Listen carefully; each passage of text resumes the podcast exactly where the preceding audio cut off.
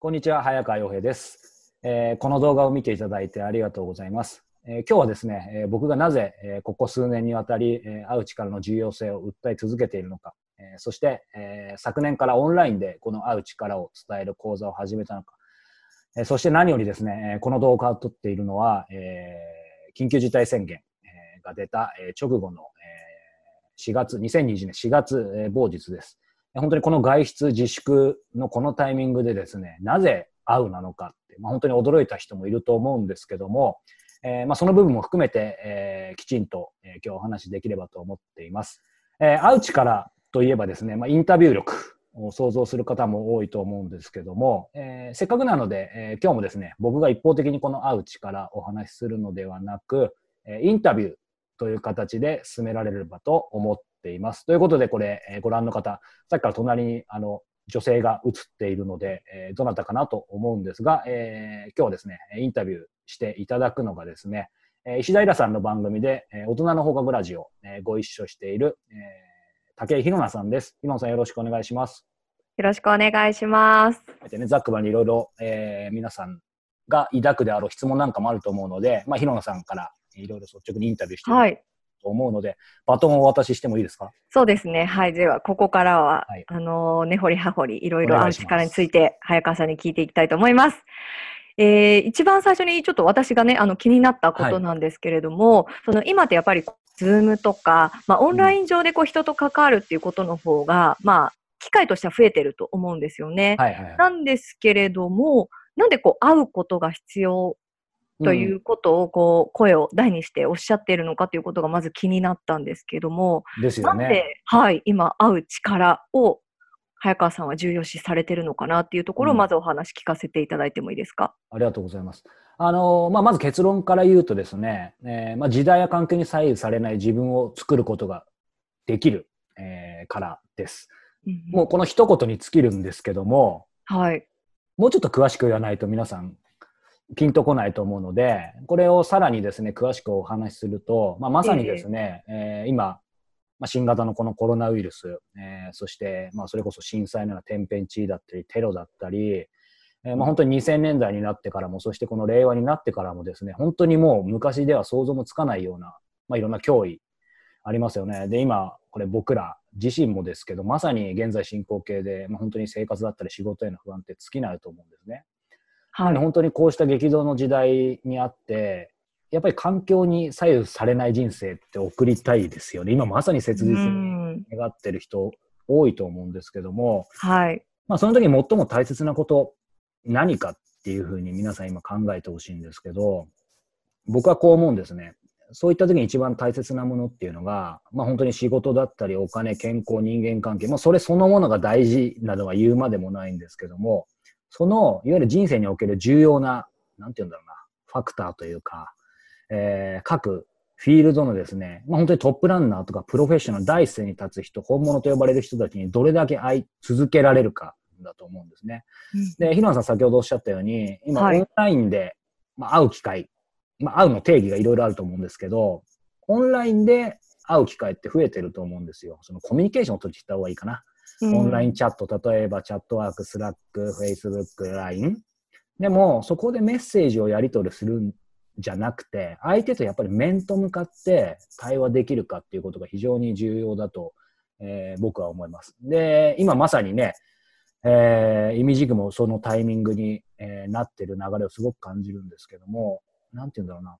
まあ、この20年近くかな、もうすぐ、えー僕がインタビュアーっていう仕事を通して、本当に国内外に何千人と会い続ける中で、本当に誰よりもその効果を体感してきました。はい。ねやっぱりその仕事、お金、健康、人間関係っていうそういうファクターの中で、その道の第一人者と直接、えーこうやって面と向かって話したらやっぱりどれくらい価値を感じるかっていうのを、あの今まで皆さんあんまりそういうことってピンとこなかったかもしれないんですけど、想像してほしいですね。で、えー、日野さんに聞きたいのが、日野さんがもし、今、えー人の名前具体名は出さないでいいんで、人生で一番この分野の第一人者もし会えるとしたらっていう分野があったらなんだろう？さっき言ったように例えば仕事、お金、健康、人間関係もっと細かい分野でもいいですけど、うん。そうですね。私は、あの、ずっとですね、あの、尊敬しているというか、この人にはいつか会ってみたいっていう方がい,、い、ましすでて、にいるんだ。いるんですよ。その方はあの失礼ですけど、ご存命なんでしょうか？ご存命です、ご存命です。ご存命であればですね、はいえーまさに生きている人であれば、僕こう思うんですね。会う力があれば制約なく会えるというふうに。へえ。でねい、や、はい。ああ、どうぞ。あ、いやいやいや。でもし本当に会えたら、うん。たただその会えるって実際に会える会いたい気持ちはあるけれどその会えるってなった時に自分がその本当に会って何をそのすればいいのかというか何を目的にして会ったらいいのかっていうところが、うんうんうんちょっとあまり実感が湧かないというかですよね。はいなんとなく会いたいと、ただ、ただ会いたいみたいなね。そうそうそうただ会いたい、例えばグレイが好きだから、グレイに会いたいじゃね。うんそうですコンサート行ってってことだと思うので。うんなんでまあ、あの、そのあたりも後でお話できるかなと思うんですが、あの、今、ヒロンさんがね、少し例に出してい言ってくださったように、これ見てる方想像してもらいたいんですけども、今まさに人生で必要としている分野の第一人者って誰でしょうか？まあ、本当に生きている人でせあれば制約がないので、もしその分野の、まあ、トップランナーや世界的な権威と呼ばれる人たちに出会えたら、まあ、さっきのね、実際会った時どうしようっていうのはちょっと置いといて純粋に考えてほしいんですけど、はい。で、本のように一対多数じゃなくて、セミナーや講演会のように、例えば相手の顧客、観客とかうんなく、純粋に一対一で、えーお目にかかって、まあこうやって問答する機会が得られたら、本当に人生はどう変わるかっていうのを想像してみてほしいんですね。うんワクワクしますね。そうなんです。まさに普通は百分は一見にしかずって言葉ありますけど、僕は百分は一回にしかずだと思ってて、あの、まあ、一会うですね。はい。どんなに本当に SNS で誰かとつながったり、本や YouTube で情報を得たり、セミナーや講演会で勉強したりしても、本当に会いたい人に直接会うことに勝るものは、まあ、ないと思います。で、それがまあ本当に一度きりじゃなくて、一生涯縁を紡いで、彼らから直接学び続けることができたら、まあその時にですね、やっぱり今、まさにこの時代だと思うんですけど、組織に頼らない個の力を身につけて、えーまあ人生、そして、仕事、生活、大きく飛躍させることができるかなと思ってます。で、そういうあらゆる分野をアップデートし続けて、えー時代や環境に左右されない自分を作る力。まあ、これが今もう一回まとめましたけど、合う力っていうふうに僕は思ってます。なるほど。すごいですね。ただ、こう、やっぱり、なんでしょう。さっきね、あの、早川さんがおっしゃってたように、その、簡単につながれちゃいますし、もうはい、本屋さん行けば、例えば本が読めたりとか売っ、てますよね。売ってますよね。ちょっと、こう、講演会に申し込めば、うんあの、話は聞けるじゃないですか。うんなんかその、このやっぱり、なんでしょう、密度というか、うんその1対1で会うのと、1対多数で会うのでは、全く全然その違うっていうことなんですか？そうですね。まさに今一番話したかったところを聞いていただいたんですけど、うん僕こう思うんですね。その会うことの価値、えー、二つあると思うんです。で、一つは、はい。オーガニック。オーガニック。はいはい。今、平野さん言ったように、はい。講演会と、その直接会うこと、まあ、インタビューと言い換えてもいいかもしれないんですけど、そこで相手が、じゃあ仮に A さんというトップランナーの人の講演会、えーうん A さんというトップランナーと直接会う、えー場。例えば同じ素晴らしい発言をしたとしますよね。はい。言葉は同じかもしれないんですけど、ただ、その相手の話し方や間の取り方、息遣いまで聞けるか聞けないかではですね、やっぱりその言葉の裏側にある心理だったり本質を汲み取れるかに本当に運命の差が出てくると思うんですよ。うーん、なるほど。そのリアルでしか体感できないですもんね、それは。どういうニュアンスで言ってるのかとか、うんうん。はいまはあシンプルに言ってインタビュー会うことっていうのは本や講演会よりもはるかにオーガニックだと思うんですよ。まあなのでうんオーガニックって言って普通食べ物を想像しますけど、まあどうせならね、農薬まみれの野菜より有機野菜とか、えーうん果汁30%のジュースよりコープレスジュースを飲みたくならないですかっていう、まあシンプルに考えてほしいんです。い。で、もう一つ、はいえー今オーガニックっていうところで、まあ一つあのイメージ湧いたと思うんですけど、もう一つが非常に、こっちはある意味もっと重要かなと思うんですけど、インタビューってオーダーメイドな行為だと思うんですよ。会うことはオーダーメイドな行為。うんなるほど。うんオーダーメイド。その意味っていうのはどういうことですか、はい、これ当たり前のことなんですけど、はいどんな本も講演会も、そのさっき言った例えば A さん、まあ皆さんが考える会いたいトップランナー想像してみてください。皆さんだけのために、あなたって言った方がいいかな。うん。これ見てる一人だけのために作られたわけじゃないですよね。そうですね。はい。まして会ったことないうんので。あればなおさら。えーもちろんね、そのあなたのような人に向けて作られたかもしれませんけど、まあ、もちろん中にはね、本や講演に触れただけで具体的に何をどういう順番で、えーすればいいのか分かる筋のいい人もいるかもしれないですけど、まあ、これど見てる皆さんどうですか、まあ、少なくとも僕はですね、えー残念ながらそうではありませんでした。なので、まあ、僕自身の話にちょっとなっちゃうんですけど、同じようなそういう人生、仕事にすごく悩んだ時に、本を読んでもセミナー行ってもなかなか変わんない時に、まあ、このままの人生終わりたくないなっていうふうに、まあ何かに突き動かされて、その何かに取り憑かれたように始めたのが、まあ、先ほど冒頭でお話したような、まさに各界のトップランナーの人に直接会う。まあ僕の場合インタビューすることだったんですけど、うん。まあその、インタビュー、会う。まあ両方言葉使ってるので、皆さんちょっと混乱するかもしれないですけど、インタビューっていう言葉を聞くと、えーまあ僕は会う力っていう言葉を使ってる意味、意味でもあるんだけど、インタビューって言うと、今さん、なんか、どういう、うん自分自身にすごい近い感じする？遠い感じする？インタビューです日か常とか仕事に。遠い感じがします。こうインタビューって日常生活の中ですることがないので、うんうん、なんか遠い感じかなと思いまいいすけど。感じに僕をいじめてくれてますね。でもすごく、すごくありがたいんです、そういう質問。なんか、あの、僕からするとね、うん、はい。周りから見てる方も、どちらかというと、あれ？武井さんなんかいろんなね、喋るお仕事してるし、むしろ一般の方から見たらインタビュー少し近い感じするけど、うん。そのひろなさんからしても、インタビューっていうと、ちょっと遠い。遠いですね。なので、うんこの言葉自体が、まあその話も後でしたいんですけど、はい。えーちょっとギャップを生んでるのかなというふうに思うんですけど、その前にちょっと皆さん考えてほしいんですけど、インタビューっていうと、質問するイメージを持つ人多いと思うんですよ。質問していく。あ、もうまさに、まさにそんな感じです。でもインタビュー実は、はい。質問される側にもなり得るんですね。インタビュアーがですか、おおもう今、ひろなさんまさにその最中にいますけど、意外と気づいてませんけど、今日インタビュアーですけど、僕、はいされてないですかー。そうなんですよ。いや、いいのかなと思いつつ。いやいや、いいんです。インタビューって対話なんですよ。うーん。あ、で、まあ、ヒロさんもね、英語のお仕事ししてたから、あの、わかるかもしれないですけど、インタビューって結構海外で、えー僕はインタビュアーやってますって言うとですね、実は面接官という意味の方が大きいんですよ。ああ、ええええええ、確かに。って確かに。いうぐらい、まあ、うん面接ってやっぱり人と人のどちらかというと、インタビューって普通言うとなんかプロが聞くみたいな感じなんですけど、対話、対談なんですね。へえ、あ、すごいいいこと聞きました。一方通行じゃないんですね。なので、まあ、インタビューっていうと、どうしてもそういうイメージがあるんですけど、まあ、これ見てる方は一つそういうふうに捉え直していただきたいんですよ。で僕が今までずっとやってきて、やっぱりそのトップランナーっていう呼ばれる人ほど、プロフェッショナルって呼ばれる人ほど、僕がこうお話を伺っていると、漏れなく君はどう思うとか逆質問をしてくること多いんですよ。ああ、考えさせられますね、それは。例えば僕らもね、石はい田イラさんと大人の放課後ラジオをやっていて、イラさんソフトですけど、さりげなく結構質問してくることないですか？ありますね。結構困っちゃいますよね。いや、ししどろもどろになることがたくさんあります。そうなんですよ。つまりですね、えー僕自体もインタビュアーという仕事を通して、毎週のように彼らに質問するだけじゃなくて、質問され続けてきたんですね。なので、えーまあ、そのオーダーメイドの話に戻りますけど、彼らにその時一番知りたいことをピンポイントで聞いてきたんですよ。まあ、もちろんし公の仕事の中かもしれないし、ある時は雑談の中で。で、同時に、まあ、今お話したように、彼らから人生や仕事に多くの気づきを与える質問をされてきたんです。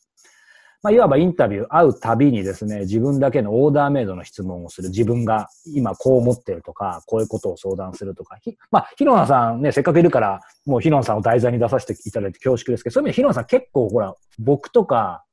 えーイラさんになんか雑談の時も聞いてるよね。ところでイラさんこれどう思います？みたいなああ、そうですね、割な。最近と。こういうこと考えてるんですけどって、この間もね、詳細は避けますけど、ランチタイムもね、ああ、はいはい。今こういう企画考えてるんですよ。普通に聞いてますよねあ。りますね、はい。つまりそれがインタビューなんですよ。へえ。うんいや、これはちょっとインタビューの考え方が全く変わりました。そして会う力の一つ、まあ、会ってることもそれなんですよ。会うっていうと、新たな人に会うっていうね、えー例えばさっきのトップランナーの人に会う、新たに会う。もちろんそれが大きいんですけども、そこだけじゃなくて、日常の中で全て使うものが会う力であり、まあ、インタビューでもあるっていうふうに僕は思ってます。うんえーなので、いわば、まあ、僕自身の話でいけば、まあ、この20年近くインタビューしてくるたびにですね、まあ、自分だけのオーダーメイドの質問を実はさせてもらって、えー自分のためにピンポイントの質問を逆に返してもらってきたんですね。なので、1対1で直接質問して質問されるっていうのは、本や講演会ではできないですよね、決うして。ん、そうですんね。そう、ここまでの密な空間と関係性は作れないと思います。で、一番の財産が、まあ僕が彼らにパーソナルな質問をしたとき、多くの人たちはですね、まあ僕にヒントは出しても、正解は言わなかったんですね。うん。これってまた石田イラさんの話出すのもあれだけど、イラさんもそうじゃないうん。結構相談してて、これ、イラさん見てますか？あの、これ、これむしろ、あの、リスペクトしてるんですよ。あの、直接の答えをそんなに出さないよね。うん、うんそうですね。ヒントは出してくれますけど。で、それってどうなのって思う人もいると思うんですよ。もう成功してうんるトップランナーだったら、なんでこうピンポイントでそれこそ教えてくれないのって思う人もいると思うんですけど、僕の考えちょっと違うんですね。彼らはですね、えーその人が一番必要としている答えの多くは、やっぱり他人じゃなくて自分の中にあるというふうに知っているんじゃないかなと思うんですね。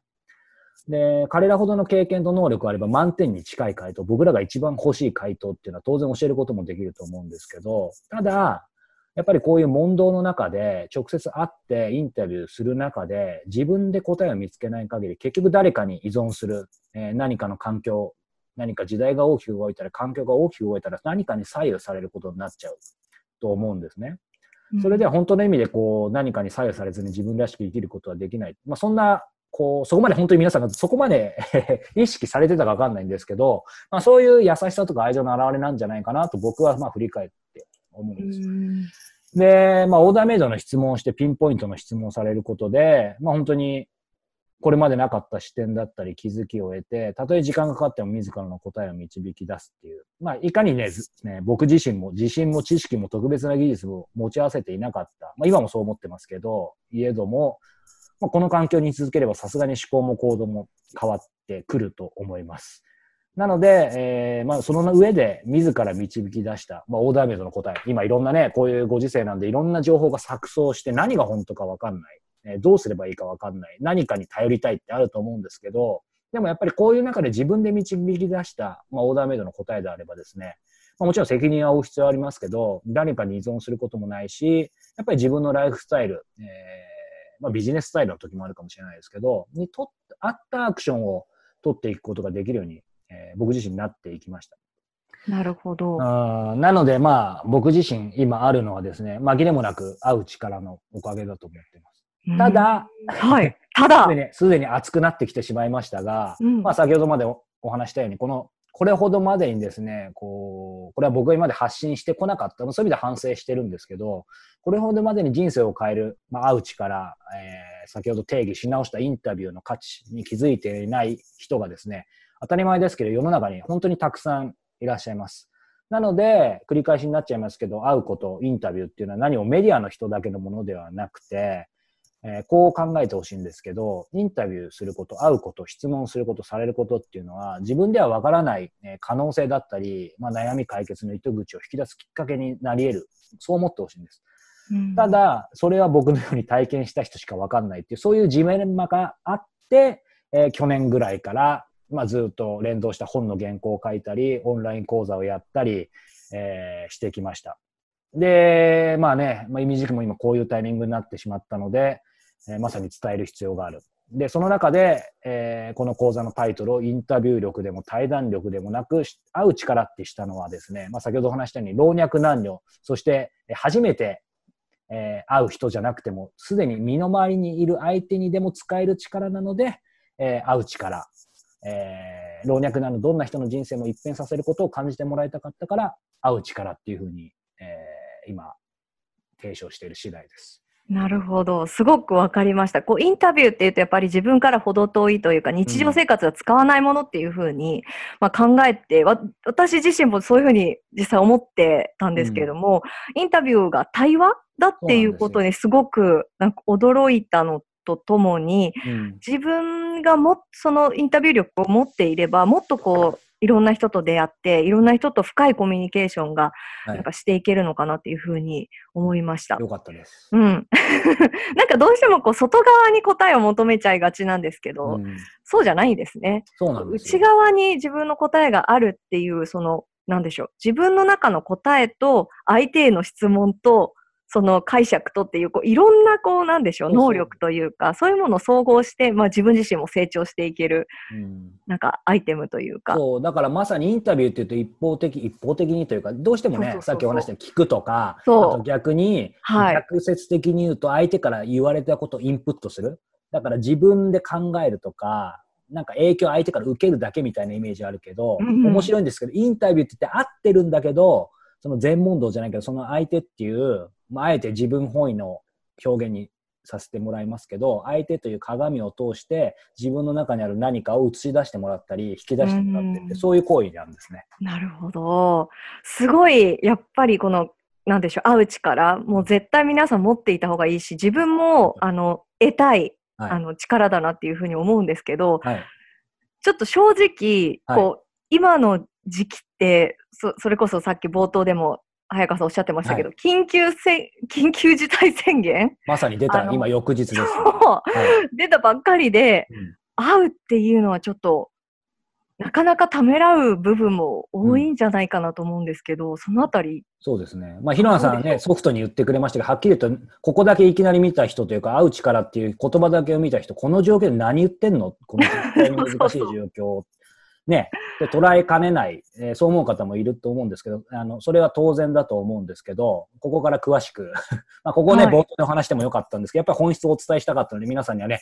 ちょっと、こう、会う力の価値は分かりつつも、こう、ちょっとざわざわしてるところを我慢してきてもらったと思うんですけど、ここからまさにお伝えしたいことなんですけど、うん、まあ、本当にね、今この実際に会うのが難しい状況に何言ってるのっていうのはすごくごもっともな、えー疑問だと思います。でも、えーあえてこう言いますけど、僕はむしろ今、えー今、はいこ。れまで以上に、えー会う力が必要だと思ってます。えー、なん、なんでですか？これは外に出なさいっていう意味ではありません。そう、意識そもそもそう感じちゃいますね。そもそも、はい。でイコールリアルの場で会うだけでしょうか？これ皆さん考えてみてください。うん。リアルの場で会うのが難しい今だからこそですね、はい。僕とひろなさん見てください。えーこういうですね、ズームだったり、スカイプ、フェイスブックライブなどですね、オンラインの場で会う機会はむしろ増えています。うん。うん。これね、さっき僕が冒頭で、オンラインで簡単につながって、えー、るのと実際会うの違うから、オンラインで勝手につながるのは本質じゃないよ的なことを言ったので、あれこれ矛盾してないって思う人もいると思うんですけど、えっと、はいないんです。えーこれなぜかというとですね、僕がお話ししてるのはこれオンライン。確かに実際に特にまだズームとかスカイプとかそんなに使い慣れてないから方からすると、ちょっと違和感あると思います。ちょっとというか違和感あると思います。まず接続もちょっとめんどくさい。でも、えー例えば LINE のメッセージとか、他のやりとり、おチャットのメッセージと決定的に違うことなんだと思います？え？なんで、2way である。まあ 2way もそうですけど、えーこれ皆さん難しく考えないでください。当たり前ですけど、はい。えーこれ対面してないですか？おーい。合ってないですか合ってます。合ってます、ね。合ってないですか？そう。こういうことなんですね。なので、えーまあ、まずシンプルに考えてほしいんですけど、まあ、リアルっていうと何がリアルかっていうまた定義しちゃうとあれですけど、僕はこう思うんですね。実際にリアルにそこの同じ場所で、えー会うっていうのは今厳しいです。もちろん僕はそれを推奨してないですし、まあ本来ね、僕らも今日ある場所で直接ね、本当は会って、えーこのインタビュー取る必要があったんですけども、まあこれをいい機会にですね、今オンラインの場で、これをまさに話した方が説得力があるかなというふうに思って、今これズームでやってるんですけども、えー例えば YouTube だったり、まあ、日野さんも YouTube やってますよね。はい。まあ、僕、ポッドキャストやってますけど、こういうオンラインメディアでインタビュー番組を例えば配信している人であればですね、やはり人と会うのってマストになってきますよね。はい。その通りです。僕も今まさに進行形で、えー今後来月のインタビューどうしようかなっていうところで、まあ、実はですね、もう、えーこのズームで、えー明日も明後日もインタビュー予定入っててですね、えー会うことを引き続き続けていくことが今も決まってるんですけど、えーまあそういうね、YouTube やポッドキャストのオンラインメディア一つあります。また、こう、リアルの場で会うありきの仕事、えーしていた人の多くもですね、今、オンラインで会うにシフトをせざるを得ない方って多いと思うんですよ。特にフリーランスの方だったり、何か自分で事業をやってる方だったり、うーん、例えば、まあいろいろあるかな。例えば、ヨガの先生だったり、まあ、いろんなね、あの、講師をされてる方だったり、まあ、学校の先生だったり、いろいろあると思うんですけど、自う分自身ん。で、一方で、相手が目の前にいるのは同じだけど、まあ、先ほどもお話ししましたけど、やっぱりリアルとは違う空気感、距離感ってちょっとあると思うんですね。はい。で、そこにきちんとコミュニケーション図れてるのかなって感じる方、それこそこれからチャレンジしていく中で感じてくる方もいると思うんですね。うんで、も、場所がリアルからオンラインに変わっても、まあ、さっきお話したように対面であって相手の顔を見ながら会話することの本質に変わりはないです。ないと僕は思う。うんうん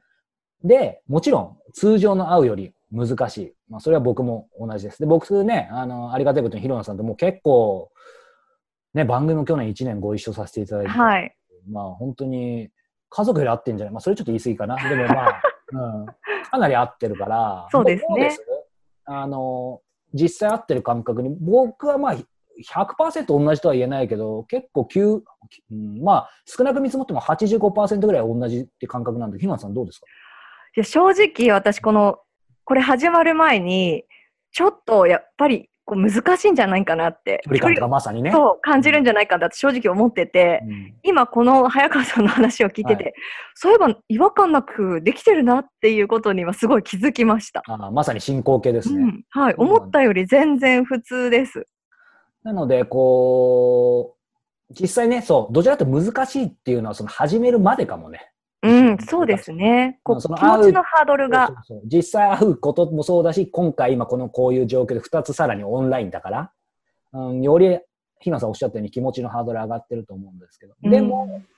まあ、だからこそですね、この会う力、まあ、厳密に言うと会う前のコミュニケーション力、会った時のコミュニケーション力、会った後のコミュニケーション力をですね、こう、リアルで会う時以上に高めることが今、そしてこれから本当に大切になってくると思うんです。で、ここで高めた会う力っていうのはですね、今、まあこの表現、僕はあんま好きじゃないんですけど、うんウィズコロナ、ウィズコロナ。うんのこの今はもちろんリアルの場でも会えるようになった世界、まあこれアフターコロナっていうんですかね。うん、でも間違いなく強力な武器になるというふうに僕は思ってます。う、うんん、確かに。大丈夫ですかね？あの、なぜ会う力っていうのはむしろこの時期だと僕は思ってうます。ん、なるほど。なんかあのじ実はですね、あの会う力っていう話を聞いたときに、はい。早川さんオンラインで学ぶシステムをうん。作るっておっしゃってたじゃないですか。はいはい。でまあ実際今回そのオンラインであの、は学ぶことができるっていうことなんですけど、うん。会うなのになんでオンラインで学ぶんだろう？ちょっとそこ矛盾してるんじゃないのって思ってたんですけども、ああ、いい質問ですね。これ2つありますね。はい。えっ、と、大前提として、えーうんまあ僕自体がですね、おっしゃるように、会う力であれば、直接会ってなんぼだろうと。そうです。うん、思ってたんですけど、普段はいそこで突っ走ってしまうんですが、ね、これ去年から始めてるんで、もうココロナ関係ない時ですよね。でもシンプルにこう結論したんですね。えーその温度感とかは大事だけど、えーそれまでも逆に、ズーム、さっきの話してたから、これちょっと伝わると思うんだけど、ズームとかこのオンラインの場でも、えー僕が会う力の講座で伝えたいのは、えー直接会うことじゃ、えっ、と、なんて言うんだろう。直接会って会う力を伝えることよりも、えハードルなく会う力の価値をこうやって、価値とか意味を感じてもらって、え会う力を実践して人生を変えてもらうことなんですね。うん、なるほど。その時により多くの人に可能性があるのはどっちか。えーリアルで例えば僕はね、まあ、横浜、東京、えー中心にいるので、そこで講座やった時に来れる人、いろんなね、えーかなりハードルあると思うんですよ。うん、限られちゃいますよね、うんやっぱり。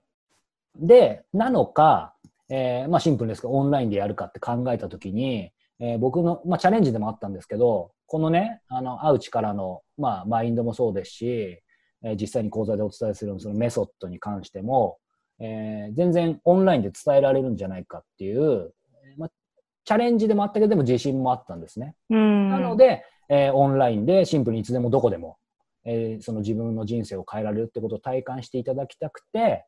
えーオンラインの講座にしました。そしてもう一つ、これは、えー今もうこういう状況になりましたよね。これはは季節してですけど、なので、えーこのオンライン講座で、まあ、まさに良かったなというふうに、うんうん。思います。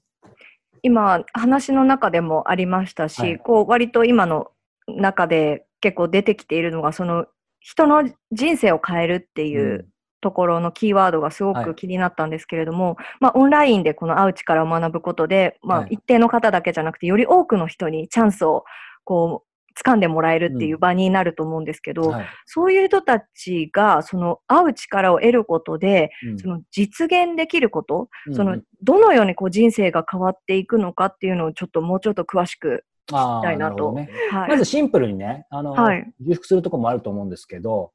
えー、その仕事だったりお金だったり健康だったり人間関係、まあそれぞれの人生において自分が非常に興味がある、まあ困っている、身につけたい、えー、各分野のトップランナー、プロフェッショナルに直接会えます。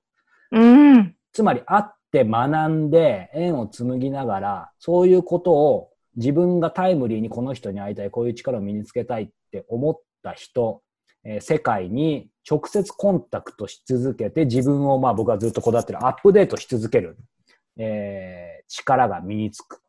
で、まあそれがゆえにですね、時代や環境に左右されない自分を作ることにつながると思うんですけど、えー、これね、僕自身がこう最も変化したこと、この会う力によって、はい、まあそこともリンクすると思うので、ええいくつかだけちょっと具体的にお伝えしたいと思うんですけど。伺いたいです。はい。はい、まず一つがですね、センスや才能が磨かれます。うん。で、これどういうことかっていうと、どうでしょうこれ見てる方、若い方、えー、ベテラン、ベテランの方って言うとあれですけど、ひなさん、時和荘って知ってる？あ、知ってます。かつてですね、東京に、はい、そう皆さんご存知でしょうか？あの、かのね、有名な手塚治虫先生だったり、赤塚不二夫、藤子不二雄先生らですね、有名な漫画が住んでいた伝説的なアパートなんですけど、当たり前だけど、ここのアパートってなんでこんなにすごい人が出てくるのっ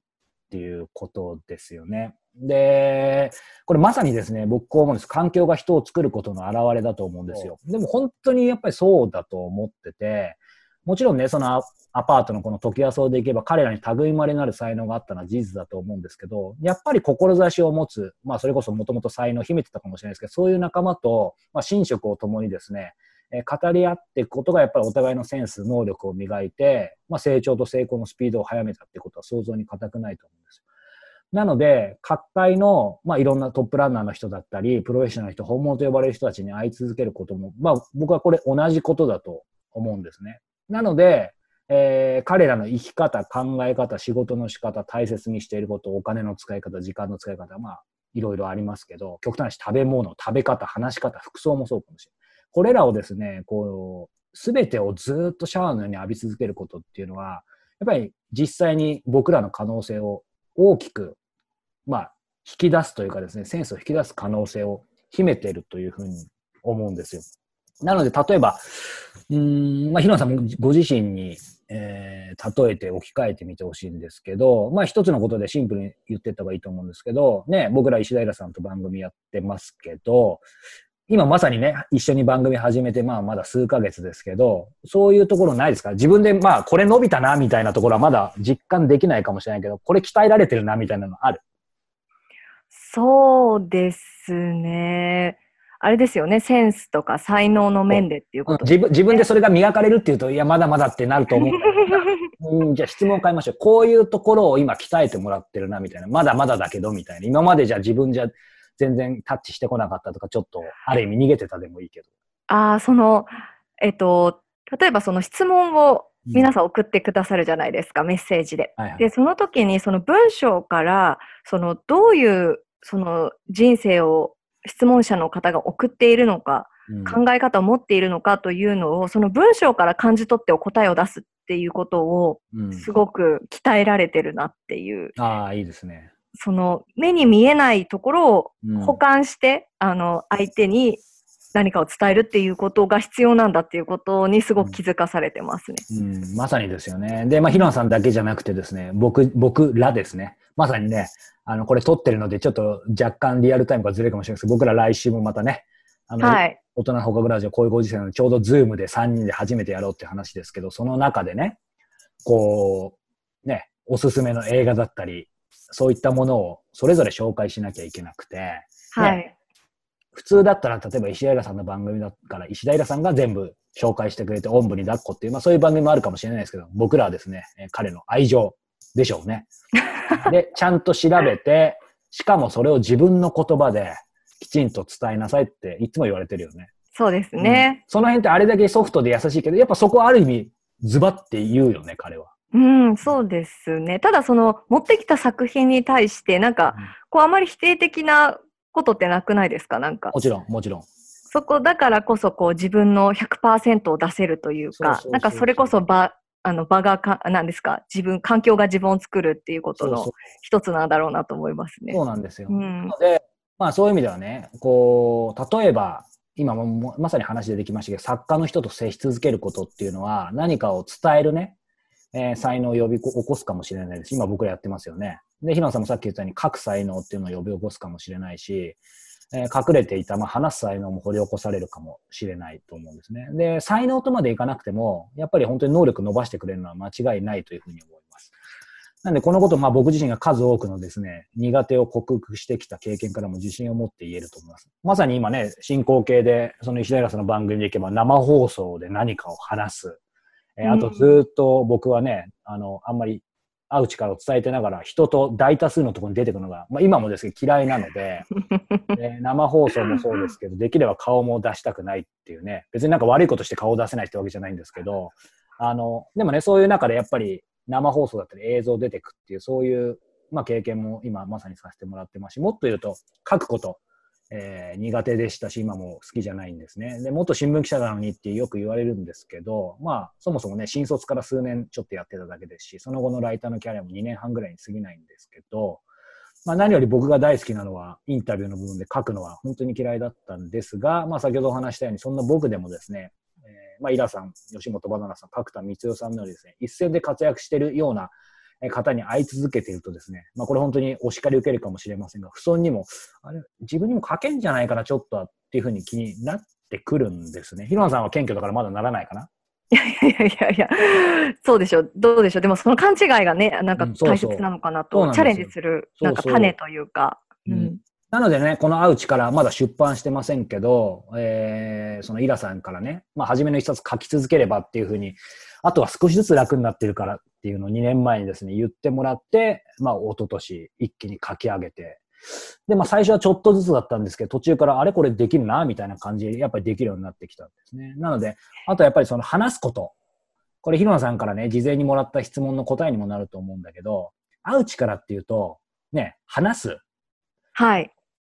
苦手なんですけどって言うんですけど、僕もまさに話すの、こんだけ話しといたあんた話すの嫌いなわけないでしょってなんか突っ込まれそうなんですけど、僕本当に昔からあれやこれ、あの、人の話を聞くのは好きなんですけど、話すのはまるでダメだったんですね。うん、でも本当に国内外を暗記するようなですね、著名な講演家の方からですね、僕も昔はダメだったんだよって、とてもそんなことないだろうって人いっぱいいるじゃん。うん、でもそういうふうに聞くとですね、やっぱり勘違いなんだけど、だんだん、あれ、俺も大丈夫なんじゃないかなとか、思えるようになってくるんですね。で、まあ気づいたら今では、トークライブの MC やったり、講演会のスピーカーやったり、まさかのこんなね、あの動画で今ペラペラ喋ってますけど、本当に自分の変わりように驚きますね。な大学とか高校の同級生見たら驚くんじゃないかな。そんなに変わったんですね。うん。ひろなさんどう？ひろなさんももともとそんなにめちゃめちゃ喋るような感じじゃなかったですか？例えば学生時代とか。うーん、そうですね。喋るの苦手ですね。今もそうですけど。でしょ、今もそうですけどって言ってるけど、すごい YouTube で喋ってますよね。喋ってますし、喋るの好きだよねって言われます。だからなんだろう、言葉の定義っていうか、言葉って良くもありさ、まあ、あえてこういう言い方する悪くもあり、そのインタビューっていう言葉もそうだし、あの、この、うん、会話もそうだけどさ、インタビューっていうとなんか、専門家のような人、さっき言ったように。あと、例えばこの会う力にしても私には会話力がないけどっていうけど、会話って別に話すことだけじゃないからね。うん。聞く？うん。だからよくどうしてこんなインタビューとかできるんですかみたいに言われるんですけど、むしろ話すのはできないんですけど、聞くのしかできなくて始めたんですっていうのが、まあ正直なところで。なんか私が、その、こう、いろいろ人と会う中で感じるのが、はい、その話すよりも人の話を聞くのが苦手な人が多いなっていうのを結構感じていて、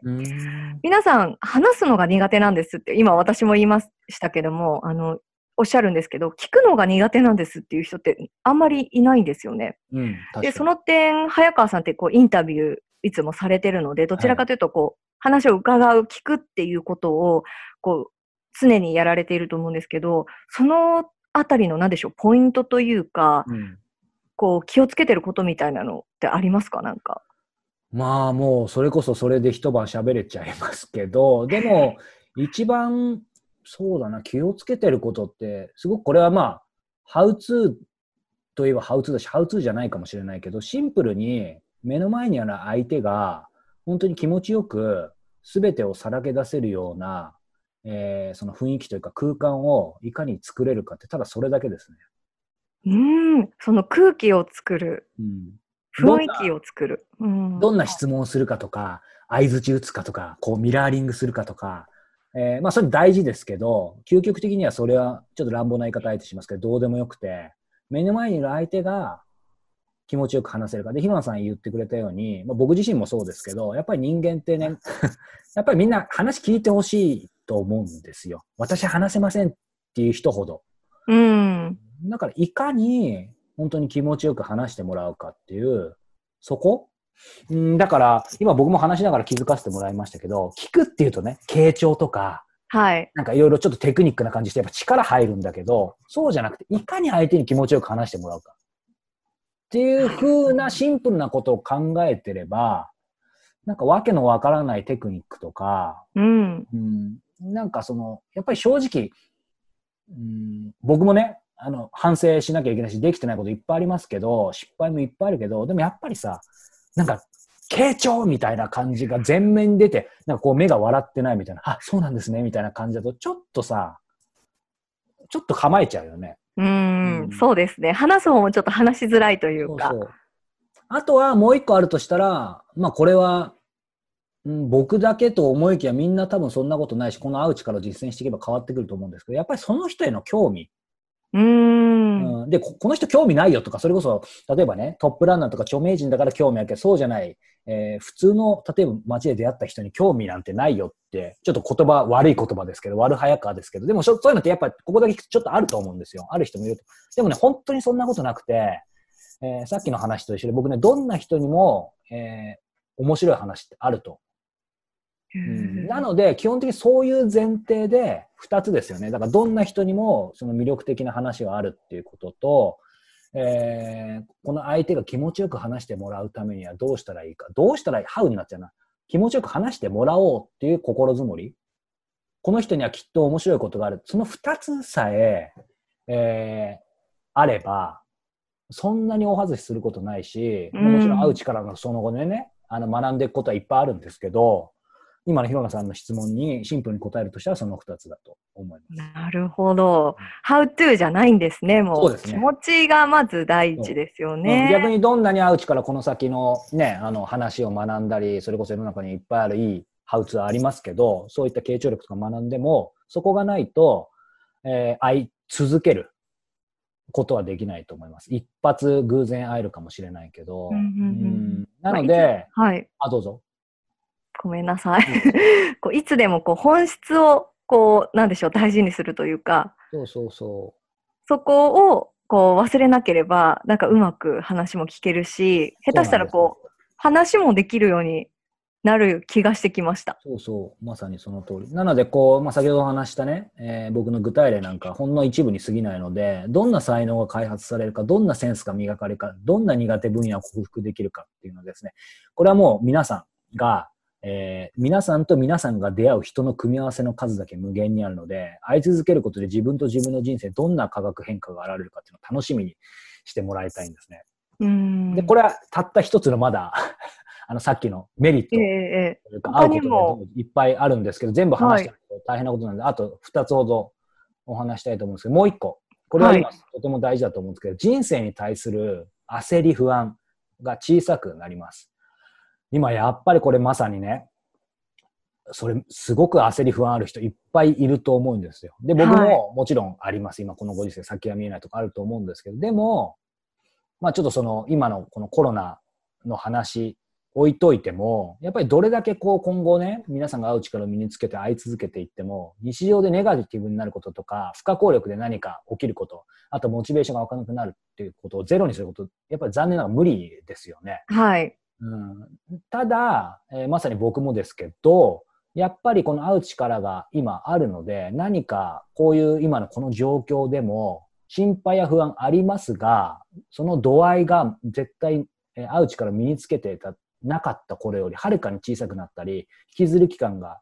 短くなったんですね。で、これなんでかっていうと、はい、これまで僕がですね、えー、僕自身の体験で話すと、その会ってきたこと、彼らから授かってきた、まあ、先ほどお話したように、1対1で授かってきた膨大な量のですね、知恵、英知、知のアプリケーションって言った方がいいかな。これがですね、自分という名の、まあ、OS を想像してください。そのアプリケーション、彼らの知のアプリケーションが自分という OS にインストールされてるからじゃないかというふうに僕は思うんですよ。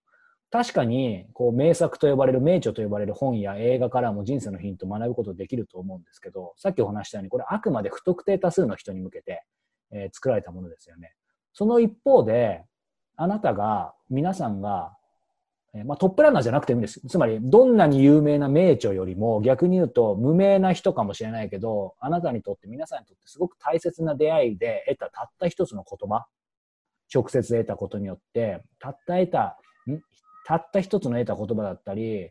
直に学んだそのオーダーメイドの知恵とか、何か感情っていうのは、やっぱこのように二つとないものだと思うんですね。なので、自分への浸透度合いが、えー、まるで違います。なので、なんだろう、今すぐできることとして、まさにこの状況でね、えー、僕なんかも、今もまさに最近もやってますけど、やっぱり正直先見えないともうテンパるじゃないですか。うん。で、何かトラブルや困難、こういう状況に見舞われた時って、僕の場合はこうするんですよ。これまで会ってきた人たちの名前を紙に書く。ええーうん、不思議です。はい。彼らから学んだことがですね、瞬く間に蘇ってきて、その状況に最適なアドバイスやアイデアとなって、まあ、降ってくる、降りてくることが多々あると思うんですよ。で、えー、すごい。これは人によると思うんですけど、僕、書かなくても出てくる人いると思うんですけど、僕は凡人なんですね。書かないと出てこないんですけど、うん、例えば、そうだな。まあもうなんか一人の人の方が分かりやすいから石田イラさん推しでいきますけど、まあ昔からそういうふうに常にここにあのアプリとして入ってたし、今もまさに出てくる。彼がいつも言ってたのは、やっぱりじっくりゆっくりえー、焦らずセンスよくのんびり行くことが、この人生で結局一番大事ってずっと言ってる。へえ。確かに急がないイラさん。昔からそれが一番大事だと、僕も大事にその彼から言われて思ってたけど、今まさにそうだよね。うん。あと待つこととかさ、この間も言ってたでしょ？はい。うん。だから、まあそれは石平さんの場合だけど、まあ皆さんが会ってきた人、別に有名人である必要もないと思いますけど、大切な人との大切な言葉っていうのをきっと皆さんもすでにあるはずだと思うので、やっぱりそこをね、きちんと皆さんの OS から引き出すこと、えー、その整理するだけでも全然違うのかなというふうに思います。もちろん本とか映画でもいいんだけど、やっぱり直接対面して得たものってものすごく強いので、うん、うん、そういったことを、なんて言うんだろうな。本や講演会ってお金をかければ誰でも買えると思うんですけど、こういう直接得たもの、このアプリだけはですね、どんなに体験を持っても買うことも売ることもできないので、うん、なので会い続けることっていうのはですね、まあ実はそれ自体が焦りや不安を起こしにくくする一面もあるというふうに僕は思います。心にストックされていくというか。そうそうそう。うんだから本当に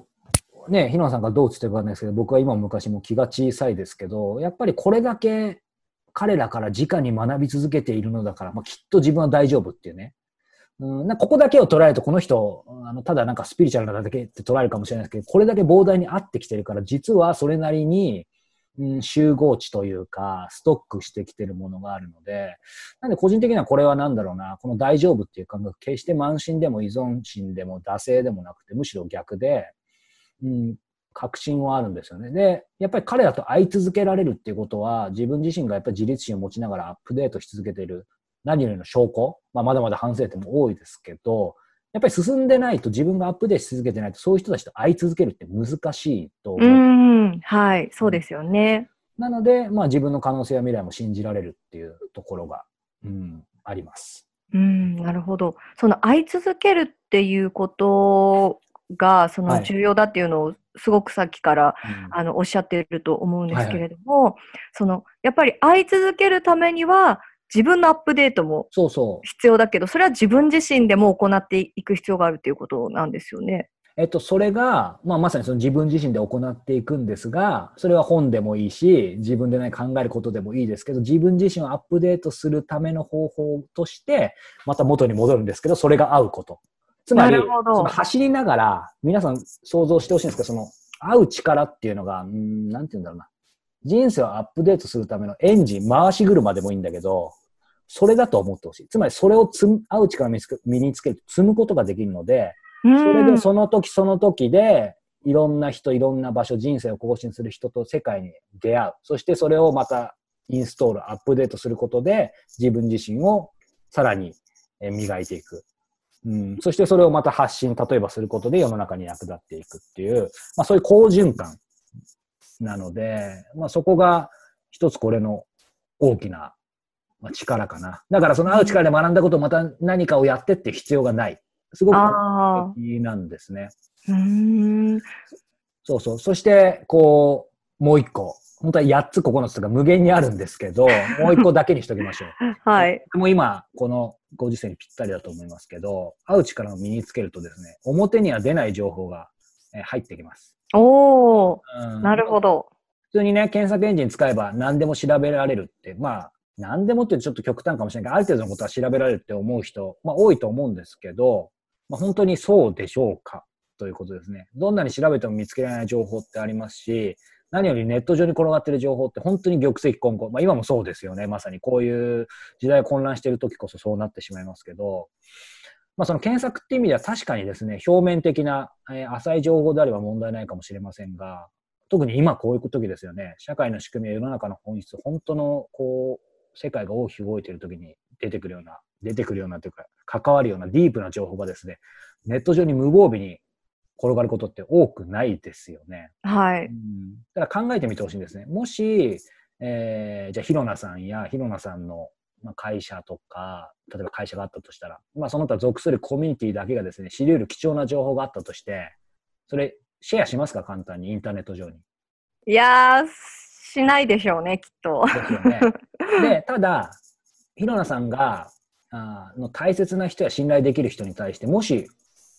くはですね、オフレコな場であれば、その情報シェアしやすくないですか？はい。この人にだったら信頼してるから伝えたいことっていうのはあります。ありますよね。うん。なので、つまりシンプルなんですよ。検索エンジンに上がってこないことって本当にたくさんある。つまり落ち着いて考えれば、まあこういう当たり前なことをですね、僕ら本当に肝に銘じておくべきだと思います。まさにテレビや新聞、ネットのニュースがあるから世の中で起きていることは大体分かっているつもりという人もですね、まさに、えー一度、まあ震災の時もね、経験しして、今もまさに経験してると思いますけど、その常識やっぱ疑った方がいいと思います。で、メディアが流しているのは各社が加工した二次情報に過ぎません。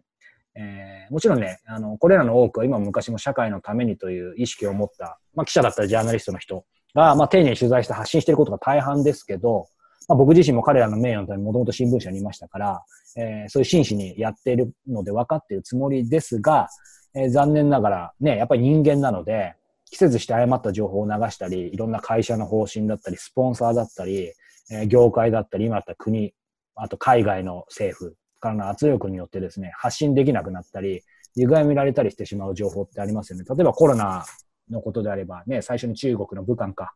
発生した時にね、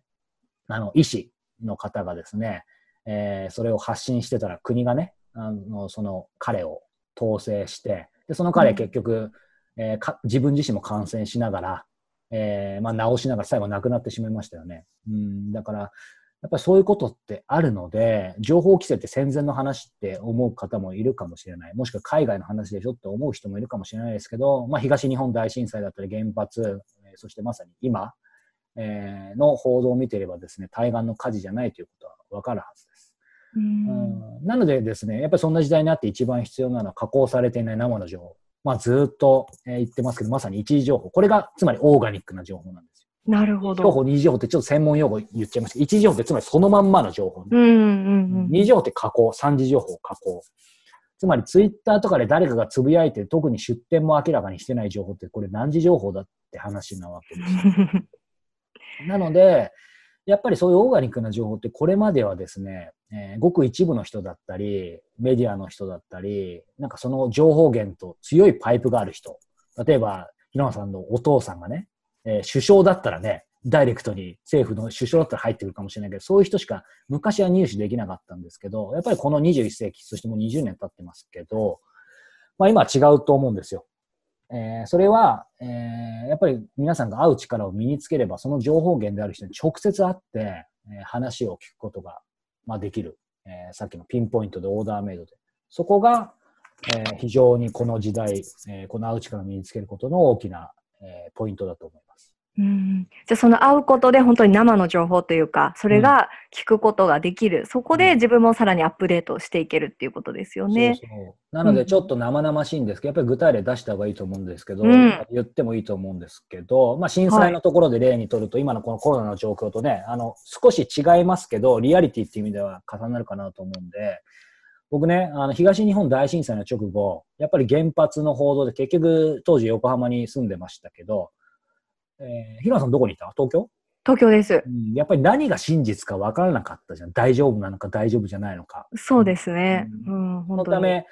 やっぱりすごく僕自身も不安だったんですけど、当時メディアに引っ張りだこだったですね、皆さん覚えてらっしゃるかな？小出博明先生っていうですね、京都大学が原子炉実験所を持ってるんですけど、京都大学の原子炉実験所の助教、当時、えー、だった小出先生がですね、メディアに引っ張りだこだった。彼は、えー、まさに原子力のプロフェッショナルでありながら、その原子力に対して、えー、やっぱり疑問を持ってた人。なので、その当時、原発の問題があった時に、すごくテレビに出て、その彼の正義感でいろいろ話してたんですけど、でもやっぱり彼のテレビで見ててもね、えー、なんか一番聞きたいところで終わっちゃったりとか、うん、いろいろ本出てももちょっと時間差があったので、ここが、今ここまで話聞いた人であれば僕が次何をしたか想像つくかもしれないですけど、えー、僕はですね、直接アポイント取りました、その小出先生に。当時すごいですよね。うん、で、首都圏を離れるべきかを聞いて、まあ、それを自分の番組でですね、今やってるライフアップデートの前身である聞く番で放送したことあります。直接京都大学原子炉実験所へ行って。うん、で、理由はシンプルですけど、僕だけじゃなくてですね、家族、特に小さなお子さんを持つ多くの人たちが真実を知りたいはずと思ったからなんですね。うん、で、まあ、当時小出さんこう言ったんですよ、えー、残念ながら絶対に安全とは言えません。ただ、えー、避難や移住を軽々しく進めることは私にはできないって小出先生言ったんですね。で、なぜなら、まあ、今もそうかもしれないですよね。東京脱出なんて話もありますけど、今度はそれによって家族が離散したり生活が崩壊したりしてしまうリスクがあるから。まあ、正直絶対に危険、絶対に安全というのは私たち専門家と呼ばれる人間にもわからないんですって、小出先生真摯にお話してくださったんです。で、僕は迷いに迷ったんですけど、自分のライフスタイルを変えて、自己責任で当時住んでいた横浜を離れて、えー、まあ縁があった広島に移住しました。みんなからあいつ大げさだよとか、まあいろいろ言われましたし、ビジネスの大事な時期に東京離れるのって言われましたけど、うん、やっぱりそういうね、まあみんなの、それは愛情かもしれないし、あとは二次情報に振り回され続けていたらきっと決断できなかったと思うんですよ。まあ、なのでちょっとリアルなシリアスな話ですけど、本当に興味深いことにですね、会うことによって、こう、一時情報付けの日々をですね、あのニュース付けじゃ、SNS 付けじゃなくて、一時情報付けの日々を送ってですね、その情報に関連するメディアの二次情報、えー、もですね、今までとは違って感じてくるんですよ。例えばツイッターで、例えば朝日新聞でこういうニュース、ああいうニュース見てると、そのニュースの背景や本質だったり、はたまたこの報道がなされることによって、誰が得をして損するのかとか、報道機関どんな意図があってここまで書いているのかとか、ここまでしか書けないのかっていうのがですね、見える化していくんですよ。そうすると、ひいてはこの先何が起こるのかっていうのを読む力まで、もちろん完璧にはわかんないですけど、うん、見えてくる。なので、ニュースにはできないニュースだったり、今報道できないニュースが世界中には家族、まあ、きっと今もまさにあるでしょう。えー、ただ、どんなジャンルにせよ、一時情報を持つ人に会い続ければ、そのことを皆さん多分強く実感すると思います。そして会う力っていうのは皆さんが本当に知りたいことをどこよりも早く深くピンポイントに、まあ、知らせてくれます。なので本当にね、このなんだろう、大げさに聞こえるかもしれないけどっていうのを、まあこういう話するときいつも思ってたんですよ。21世紀は一時情報を得られるかどうか、二次情報に甘んじるかが僕たちの聖書を分けることになるかもしれないって、なんかいつも言ってんだけど、まあ、まさにだよね。なんかそういう意味でちょっと、なかなかさらっと言えるこれ発言じゃないんですけど。まあそうですよね。情報がたくさんあるからこそ、こう、本当のなんか情報っていうのはやっぱり見極めづらいっていうことがね、ありますからね。うん。それ命に関わることですもんね。で。すよ。直結することですよね。はい。今、いくつか、まあ、早川さんが、その、はい。会う力っていうものを、その、まあ、インタビューを通して、はい。その、行ってきて、その、はい。早川さんの人生が、その、変わったというか、うん。その、ことをいくつか、あの、たくさんある中のいくつかを、あの、はい。今、出していただいたんですけれども、はい他にも、その、どんな人におすすめというか、うんうん。まあ、やっぱり早川さんに似た素質の人じゃないと、うん。この会う力を学んでも意味がないのかなとか、うん。それとも全く、なんでしょう、全然そうじゃなくてもいいのかとか、あ仕いい質問事とかそうですね、どんな人におすすめされますか、まあ本当に全ての人に役立ちます、老若男女に。とはいえ、えー、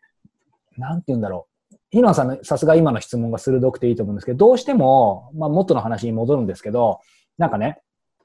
例えばインタビューしてる人とか、記者の人とか広報の人とかね、やっぱり取材する人とか、そういう人、もちろん大一番役立、一番というか役立ちます。ライタうんー、記者、広報、取材などインタビューの機会、対面の機会が多い人。でも皆さん思い出してほしい、広野さんも思い出してほしいんですけど、会うとインタビューの定義って僕さっき言ったのがもっと広いですよね。うん、そしてはい。初めて会う人じゃなくても使えると思うんですよ。うんで、そういう意味で今ちょっとこの会う力っていうのを伝えるの燃えてるのがですね、会う力のオンライン講座、えー第1期去年10月やりました。で、そこでもちろん、あの、来てくださった方いてひ非常にありがたかったんですけど、その一方でね、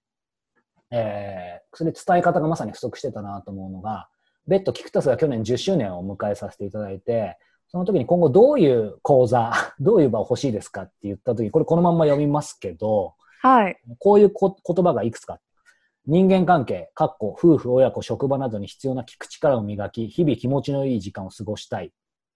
えー話を聞くコツ、別の方からね、こっちは。話を聞くコツ、聞く力、何を聞くか、どう聞くか、いつ聞くかを知りたい。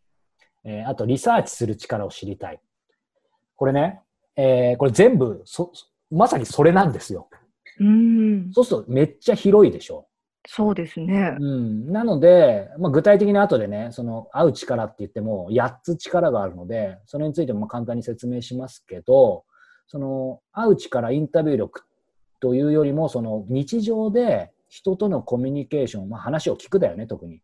えー聞く、対話する、会話するっていう中で、コミュニケーションをより円滑にして、えーまあ、家族、もちろん、えー仕事、えーライフワーク、そういう場所で、えーより気持ちよくお互い、えーコミュニケーションを取っていくっていうことに、えーいきます。で、えっ、と、まあ、よりね、あの、少しもうちょっと仕事だったりですると、さっきお話したように専門のライターとか記者広報なんかもそうですけど、一番これから増えるでしょう、間違いなく。さっきお話したように、えー YouTube だったり、ポッドキャストだったり、そういったものでオンラインを使って何か発信する人、え誰かのトーク、誰かとの対談だったり、そういうものを発信する、えー活動だったりビジネスをすでに始めてる人、これから始めてる人にはもちろん必要。えー職種で言えば、まあそういうところかなというふうに思うんですけど、だから職種っていうより、まあ、そういう意味でも全ての人かな。なんかこの辺もうちょっと突っ込んでもらっていいですけど。なんか、私がこう、今まで話を聞いてきた中で言うと、もっとこう、なんていうんでしょう、自分に身近というか、本当に目の前の、さっき、あの、質問があったような、その、自分の、例えば奥さんや旦那さんだったりとか、まあ、彼氏、彼女、お友達、家族っていう、その、身近な人にこそ一番、その、まずは会う力っていうのが、うん、なんか有効というか、一つそのコミュニケーションを円滑に進める、なんかエッセンスになるような気がしてならないというか。あーおっしゃる通り。うんなので、ひまさん言ってくれたように、逆に、その伝えてることをきちんと実践すれば、むしろ家庭だったり、えー日常の一番近い人たち、うん、まあやっぱりこのアウチカって伝えたいことがいっぱいあって、先ほど冒頭でも話したように、どんな人でも、相手がどんなトップランナーでも会うチャンス、会う力あるので、それはぜひ実践してもらいたいんだけど、これまだ講座受けてない方はね、そうは言っても遠すぎる。うん、っていうところあると思うので、今、広野さんが言ってくれたように、まず一番近いところ、うん、そういう意味では、その、本当に日常で使える人間関係に必要な聞く力、コミュニケーションを磨くっていうところが、えー一番広く言えるかなと。で、うんその次でいけば、これは今は、この、うん、まあ、季節してね、逆にこれも全ての人に、全ての人までいかなきゃかなり広がりそうですけど、さっき言ったように、今までは異国一部の人だった、その YouTube、ポッドキャスト、Zoom、えー、Facebook ライブだって、オンラインで何かを誰かと発信する人には、えー、間違いなく必要。どうやって会うのか、会った時に何を語るのか、うん、そしてそういう人とどうやって縁を紡いでいくのか。っていうことが、まあ、どのような人にお勧めかっていけば、職種的にはそうですよね。あとはキーワードでいけばもっとたくさんあって、えー、会社の看板に頼らないビジネスパーソンになりたい。えー、あとは世界的なシェアを持って、まあ、講師ともに両方充実した生活を送りたい人だったり、えー、自分らしいライフスタイル、ビジネススタイルを身につけたい。まさに僕らだってこういう、この状況で外に出れないけど、こういうふうに会い続けるわけだし、まあ、さっき言った一時情報を得ることによって社会情勢や周囲に左右されない人生を、まあ、送ったりだったり、まあ、もう一つ突き抜けたいだったり、まあ、いろいろありますけど、うん、このくらいにしとこうかなと思いますが。なんかその早川さんが言う、そのなんて言うんでしょうか、その広広い人におすすめだよっていうのの理由って、多分会う力っていうものがその人間のその本質というか、うん、絶対にそのなくてはならない部分だからなのかなって、うん、誰でも共通して持ってるその会いたいというかそのコミュニケーションみたいなところなのかなっていうふうに感じましたね。あありがとうございます。だからまさに本当にそう、そういう意味ではなんか僕もこういう仕事してながらあれだけど常々自分の弱みって伝える力が弱いこと。うん。まさにそのインタビューしていく方にしかできないので、まあ、そういう意味ではこの会う力自体を伝えてくることもね、あの今でもできなかったし、一生懸命やってまだまださっきお話したように、これ言ってるんだけど伝わってない、なんか専門的なとこ行っちゃってるな、みんな、みたいな。なので私は関係ないっていう感じになっちゃってたんだけど、まあ本当に、ね、まあありがたいとは言えないんだけど、今こういう状況になったので、まさに会えないから会いたいっていう人がすごく本当に増えてて、まあこのね、撮ってる動画の時はまだ開催してないですけど、連動してる今無料でそれ一回やりましたけど、やるのか、インタビューラウンジって言ってね、オンライン上で会う力を感じてもらうイベント。まあもう今数十人、ね、もう一気に集まって 僕も全然発信してなかったんですけど、なのでやっぱり、あ、間違ってないのかなっていうのは今まさに体感しつつあるところではあります。うんまあ、その身近な人っていうところもそうですし、うん、まあ、仕事っていうところでもその会う力っていうのは重要ですしその使っていくことができるということなんですけども、はいうん、その自分のその手に届かないような人とか、うん、その会ったらなんかちょっと恐れ多いなっていうような人でも、会うことができるようになるんですか？なります。なります。なります。でも断言されま、はい、100%例えば A さんに会いますかって言うと100%とは言えないですけど、かなりの可能性で会えると思います。で、最初、僕からすると まあ、あえか、あえて上から目線で言いましょう。あの、僕からすると、日野名さんがそう思うことがちょっと信じられないんですけど、あまあ、これコミュニケーションの仕事をしてて思うんですけど、なので、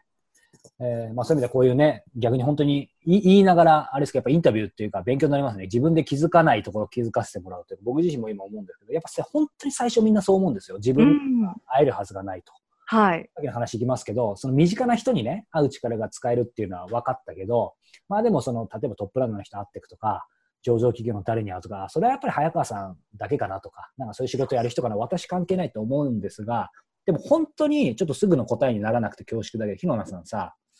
まあその、今後会いたい人一人いるって言ったけど、その人は、えっ、ー、と、やっぱり今もはるか遠くの人なの？はるか遠いですね。うん、じゃあそういう意味ではそその人が今の質問に当てはまるね。当てはまります、当てはまります。と思うじゃん？はい。だから、とても恐れ多いと思うよね。でもね、あの、最初みんなそう思うんですけど、本当に、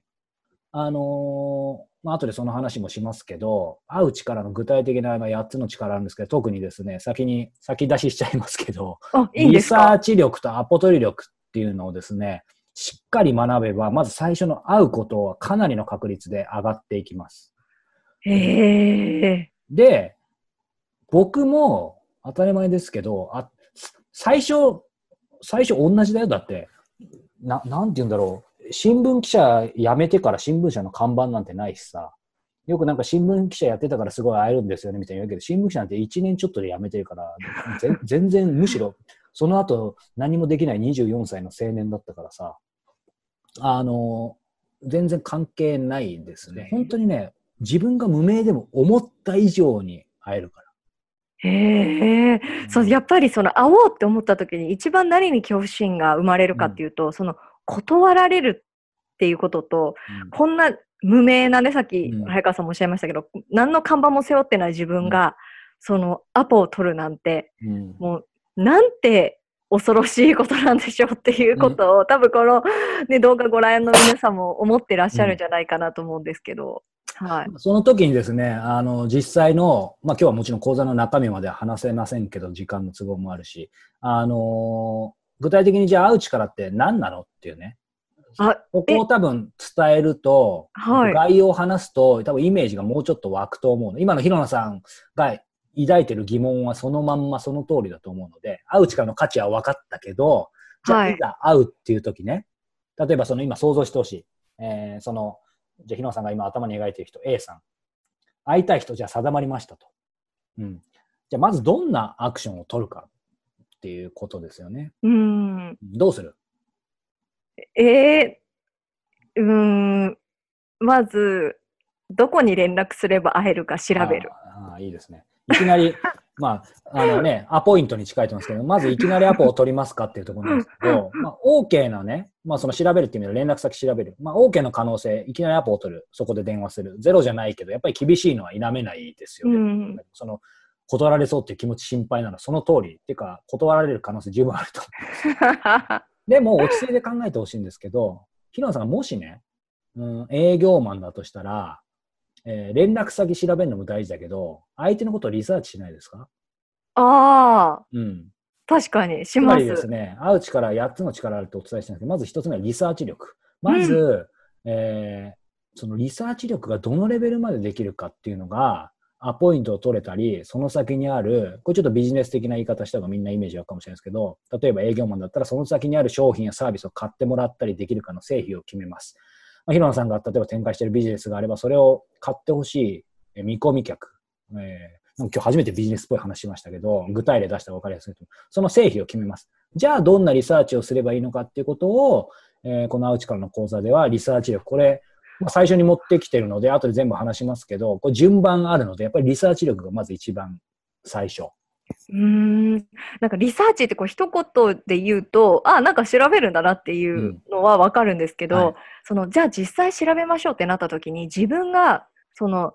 自分、例えば顧客だったりとか、まあそれこそ会いたい人だったりっていうことの、何を調べていいのかっていうのはわからないです。うん。なので、えー、とそれを、えー僕がこの20年やってきたことを、えー全部伝えますし、えーそれがね、20年やってきた早川だからできるっていうんじゃ意味がないので、えー誰にでも実行可能な状況ですぐできるように、えー伝えるのがリサーチ力。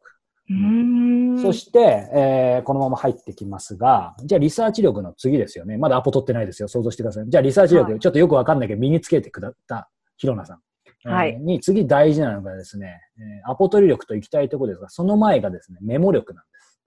メモ？うんメモってあのメモですか？なんか書く。みんなメモっていうとそういうイメージあるよね。えーはい例えばもう古くは板書。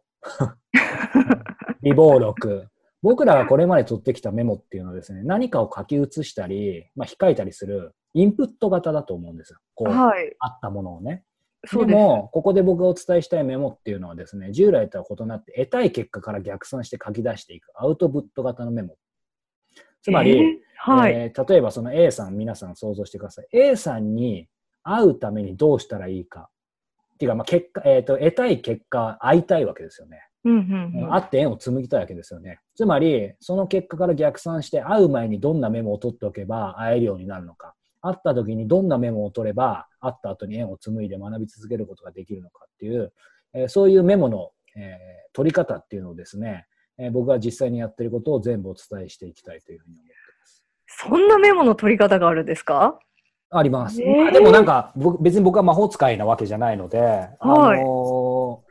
無意識で皆さんがやってることもあると思いますけど、やっぱりその視点ですよね。どういう視点、さっき言ったように得たい結果から逆算して取ってるかってこと。同じ何かを、例えば同じ竹井宏奈っていう言葉を書くにしても、ただ竹井宏奈って書くのか、ん何かから逆算して竹井宏奈って書くのかじゃ全く違うわけなので、ん。なんか興味深いですね。そして、はい。えーまあ、会うという意味では最初の一番皆さんが聞きたいところかな。アポ取り力。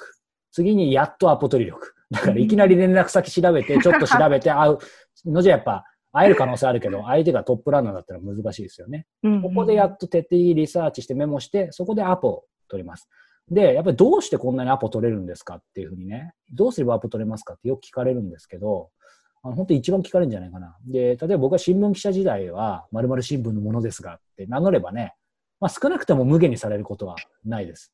でもまあ残念ながらというかですね、えー独立してもう10年ですけど、そこからずっと会社の看板一切使えないし、えー知名度もスポンサードも財力も今もありません。えーでもそんな中でですね、僕自身のメディアに、まあ、ありがたいことに本当に200人近い以上かな、トップランナーの人たち呼び続けてきてですけども、これだけ会い続けられるっていうのは、なんでかなって思った時に、うまくいった理由っていうのは、僕以外でも再現可能な一定のルールがあるはずっていうふうに思ったんですよ。だから謙遜でも何でもなく、これがそういうルールがなかったら、まあ、運が良かったか、えー僕は今も昔も本当にそう思ってないけど、僕がそういう才能があったか、うん、だと思ったんですけど、えーそうするとこの会う力伝えられないですよね。うん、なので、それ実際調べたらですね、えー改めて自分がこれまで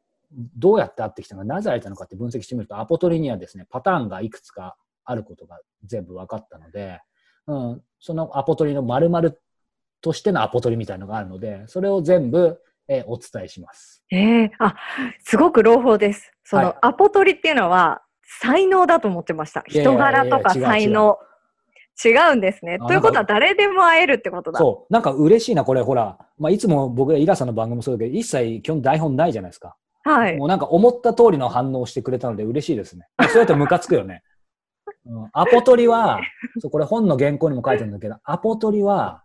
あの、そういう意味ではもう、ハウツーなんですよ。うーん。ちょっと言い方したけど、アポ取りは才能じゃなくてハウツーだかへら。え、うんあ、ちょっとワクワクしてきました。なので、まあさっき一番最初に話したマインドとかもちろん大事だし、リサーチとか絶対必要なんだけど、アポ取りはただの手法。へえ、すごい希望が湧きますね。そうそうそう聞くと。で、そして、はい次が段取り力。ようやくじゃあ、うんヒロンさん、アポ取れました。あの人についに会えると。で、喜びは最もなんですけど、大切なのはここからで、いかにその会う場を、えー双方にとって最高のものにするか。これ、ややもするとね、特に最初、やっぱりミーハーになっちゃうじゃないですか、みんな。え、この人に会えんだみたいな。まあ僕もなりましたし、まあ今でもならないわけじゃないんですけど、でも大事なのは、これは皆さん角度を高く持ってほしいんだけど、一度きりじゃなくて、その後もやっぱりいかに縁を紡いでいくか、相手の役に立つことをしていくかってことが大事だと思う。うん。これはもう一回あればもう十分ってみんな思うかもしれないんだけど、この時代なので本当にもったいない。うん、なので、えー一度きりでなくその後も縁を紡いでいくのか。そのために忘れてはならないのが段取り力。でも段取り力、段取りって結構言うよね、普通に。言います。段取り8割とか9割とかそうそう言います。段取り8割仕事2部っていう言葉にあるようにですね、この段取り力ってここの一つの力だけを取ったら決して珍しいことじゃないし、皆さんもやってると思うんですけど、じゃあこの会う力のこの4つ目のストステップで、なぜこういう段取りが大事なのかっていうのを、えーまあ、本当にこの質量がその後の展開を大きく左右するので、まあ、会う力に少しカスタマイズして、もちろん日常の仕事でも使ってることとも重なる部分もありますし、そうじゃない部分もあると思うんですけど、それを僕自身のえー成功例、失敗例も踏まえながら、えー段取力を伝えていきたいというふうに思っています。そして、えーこれで4つですね。5つ目、えこれもアポ取り力について皆さんが一番聞きたいところだと思いますけど、次にやっとこの会うときに使う質問力。うーん。まあ、聞く力っていうところの一つかもしれないけど、なので聞く力も僕からすると質問力、まあ、インタビュー力かもしれない。それがここに該当する。これはたった一つに過ぎないの、この会う力の中で。ももちろん大事なんだけど。それだけあってもダメなんですね。ダメってことはないけど、やっぱりこの8つ全部連動してこそ、今のうんほら、その本当の合う力、まあある意味これ欲張りな力だからさ、ただなんかインタビューしようって話じゃないから、人生変えるための力だから、ただもちろん大事です。で、質問っていうと、みんな会った時にするものだと思いますよね。はい、思ってます。それはそうだよね。うんそれ以外に何って思うと思うんですけど、僕はですね、会う前の質問と会った後の質問も同じくらい大切だと思うんです。会う前の質問と、会った後の質問？はって思うよね。はいまあ、さっきのメモ力とも少し通ずるときがあって、会う前になんでこの人に会わなきゃいけないのか。例えば、えーこの人に会った時にどんな役に立てるのか、この人と会って今後どうしたいのかみたいな自分に問う。うんつまり会う前の質問、会った後の質問っていうのはですね、僕こう思ってるんですけど、質問力って2つ、これも勝手に言葉を使ってるんですけど、自問力と多問力。自問力と多問力。うん自分に問う力、他人に問う力、えーうん皆さんが想像している会った時の質問というのは多問力だと思うんですよ。ええええつまりそれはどうやって相手の本音を引き出すか、相手の心を開くか、えー最初に話したように相手に気持ちよく話してもらうかとか、まあそういう部分、相手の心を動かすか、それは多問力。そしてもちろんそれは、えー僕は全部伝えます。でももう一個、ある意味それと同じか、それ以上に大事なのが、会う前の質問、さっき言ったように。あと、会った後の質問。どうしたらこの人と今後縁を紡いでいけるか、もちろん役に立ちながら。そういった自問する力。ああ、なるほどですうね。ん、その2つの質問力があってこそ初めて質問力、そして会う力の中の重要な力になっていくので、この2つの質問力っていうのを、えー伝授していきたいというふうに思ってます。へえ、すごい。普段さ、ヒロナさん、はいこう、まあ、インタビューって意識しないですけど、やっぱり誰かにそうやって話聞くことあると思うんですけど、そういう時ってなんか質問をまさに考えたり、どういう感じでやってます？まあ、ケースバイケースだと思いますけど。私、割とこう、あの、なんでしょう、何を聞こうかっていうふうに考えていくと、それ以外の質問ができなくなるっていうああ、はいはい。あの 傾向にありまして、うんなかなかこう、事前に逆に準備しないでいくことの方が多いですね。うん、ああ、いいですね。まあ、両方ですね。バランスだと思います。まさに素晴らしい。今、日野さん言ったように、どっちかにやっぱりなりがちなの。うんん。まあ、天才型なのかもしれないですけど、ひろなさんは。あの、僕なんかはね、駆け出しの頃はですね、あの、やっぱり、全部質問決めてもこうやって読んだりそのままだから、まあもちろん相手の心引き出せないですけど、ただそれが無駄だとは決して思ってなくて、やっぱり今、質問力のところで言ったようにどういう質問をするか、多問力っていう意味でも当日どういう質問をするかっていうのは事前に準備をします、今も。するんですが、次の力ちょうどそのまま入りますが、次は現場力。あ質問力と同じぐらいあった時に大切なのが僕この力だと思っていて、会う場っていうのはですね、良くも悪くも想定外の連続なんですよ。ー例え、ば、本当本当に当たり前こんなことあるんですよ。えー1時間半のインタビュー時間取ってもらってたけど、当日行ったらですね、あれ今日30分だよねみたいな。ええ話があと日にち、え、今日みたいなこともあったり。へえ。まあ、それの今日みたいのをなくすようには段取り力の方ですけど、想定外の時間が短いとか、あと、相手がトップであればトップであるほど、そのなんか取材とか面会っていう場は分かってるけど、中身全然その場で分かってないみたいなのいっぱいあるんですよ。超忙しい人たちじゃん。う。うんんだったり、あとと当然その初めての場で自分がテンパったり、思わぬ地雷を踏んじゃったり、何かそういう想定外の時がたくさんあるので、でも大事なのはその中でどんなことを心がけてどう対応していくのか。うん。得たい結果を見失わずしっかり、えー得ていくか。まあそれがですね、例えば仕事の場だったら、まあ今後の、例えば広野さんのビジネスの面を大きく左右すると思うんですよ。うん、別に会う力をビビらせるわけじゃないんですけど、でもそれだけ大事なので、まあ誰よりもですね、本番に弱かった僕が現場で培ってきた、えーものをですね、まあ、全てお伝えしたいなというふうに、うん、思います、現場力。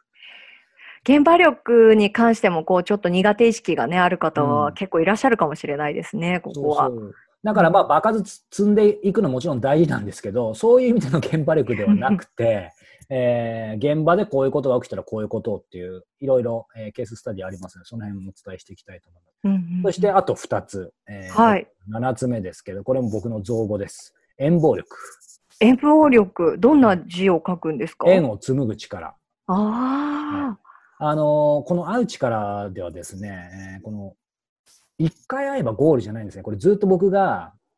ここまで話さないと多分なかなか意味わかんないと思うんですけど、いつも会い、会うことじゃなくて会い続けることって言ってるんですよ。あ。はい。はい、書いたり言ってるの。これなぜかっていうと、やっぱ一回会えばゴールじゃないんですね。会う力を身につけることの大きなアドバンテージっていうのは、まあ、その相手と縁を紡ぐチャンスが飛躍的に高まること。えー例えば、仕事を一緒に展開することもあるし、もっと言うと友人にまでなることも十分にあり得る。今多分きっと、ここまで話聞いてなかったらちょっと信じられないよね。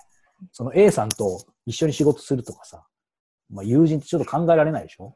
考えられないです。でも十二分に あり得るし、まあ僕は逆にそれで会社ができちゃったみたいな感じなので、まあ本当に、えーとても、えーチャンス十分です。で、そこで肝となるのがこの縁を紡ぐ力、縁暴力。雲の上の存在だと思っていた相手と同じ世界でビジネスしたり人生を送ったりするための変え難い力なので、まあ、どうすればこの遠望力身につけられるのかっていうのを、えー、お伝えしていきたいと思います。